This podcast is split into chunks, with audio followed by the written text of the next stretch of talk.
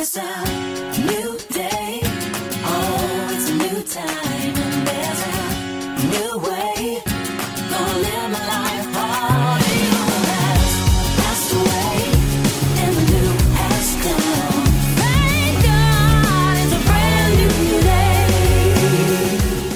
Thank you for tuning in to the Open Door Ministry Breadcrumbs podcast with me, your host, Barbara Smith. We are here to share our blog articles with you in an audio format. We know that people are very busy and constantly on the go, but we all still need daily inspiration in our lives. It is our goal to share a few thought provoking morsels that will challenge you to stay actively engaged in the Word of God. His Word is the bread of life.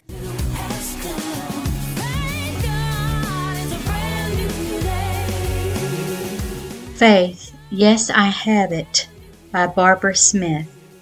Faith is a principal component in our lives. For example, you go to a doctor whose name you cannot pronounce and whose degrees you have never verified. He gives you a prescription you cannot read. You take it to a pharmacist you have never seen before. He gives you a chemical compound you do not understand.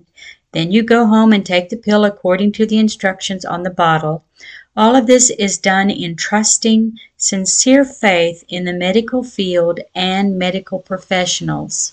There are four things we must do as believers to successfully show our faith. Firstly, we must realize the value of faith.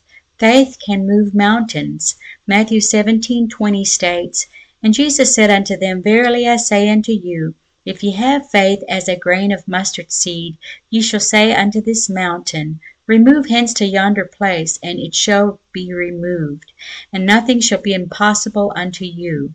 Faith is the only one spiritual commodity that without it you cannot please God. Hebrews 11:6 tells us, "Without faith it is impossible to please him, for he that cometh to God must believe that he is, and that he is a rewarder of them that diligently seek him." Secondly, we must recognize the vision of faith. We must keep a positive outlook and a continuous uplook. Believe for financial, physical, mental, and spiritual needs. Jesus asked on more than one occasion before he performed a miracle if the person wanting the miracle believed, as in Matthew 9:28 through 29.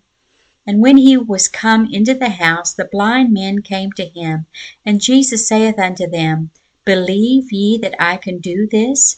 They said unto him, Yea, Lord. Then touched he their eyes, saying, According to your faith be it unto you. Thirdly, we must radiate the virtues of faith. The virtues of faith include salvation, which is our redemption, serenity, which is peace with a trusting resolve that He is in control, strength, which is a confidence in God and because of God, security, which is a fortitude that cannot be shaken, and service, which is us taking action because of our faith in God. The fruit of the Spirit that we are to bear includes faith. Galatians 5:22 through 23 says, "But the fruit of the Spirit is love, joy, peace, long suffering, gentleness, goodness, faith, meekness, temperance. Against such there is no law." Fourthly, we must rejoice in the victory of faith. Rejoicing in the victories of the past strengthens our faith for the future. Past victories are stored in our heart and memory like a portfolio we can refer to in our weak moments. Paul tells us in Romans 1:17, "For therein is the righteousness of God revealed from faith to faith, as it is written, the just shall live by faith."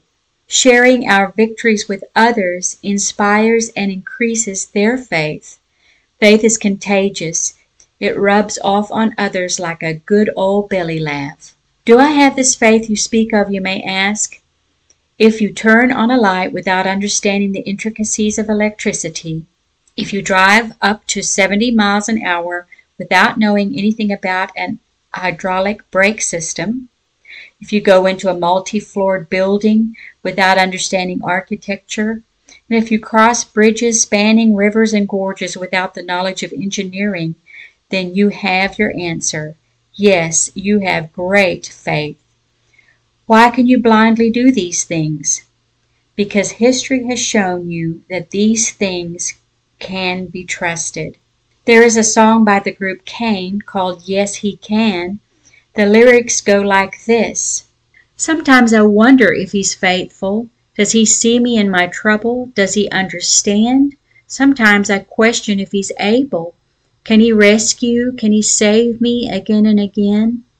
But when I look back, did He move every mountain? Did He part every sea? Yes, He did.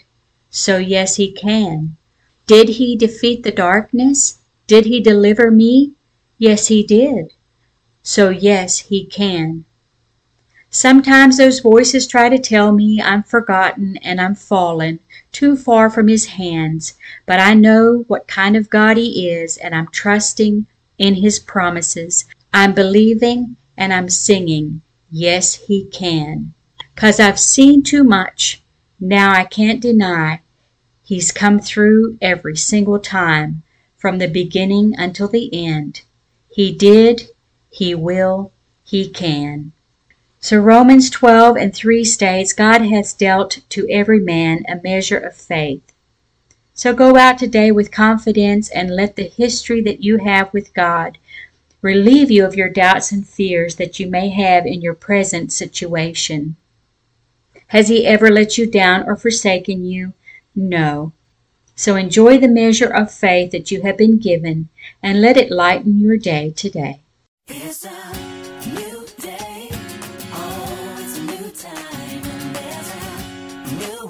Thanks for joining us today. We trust you have been nourished and blessed. Always remember the Lord is faithful and his mercies are new every morning. Until next time, God bless.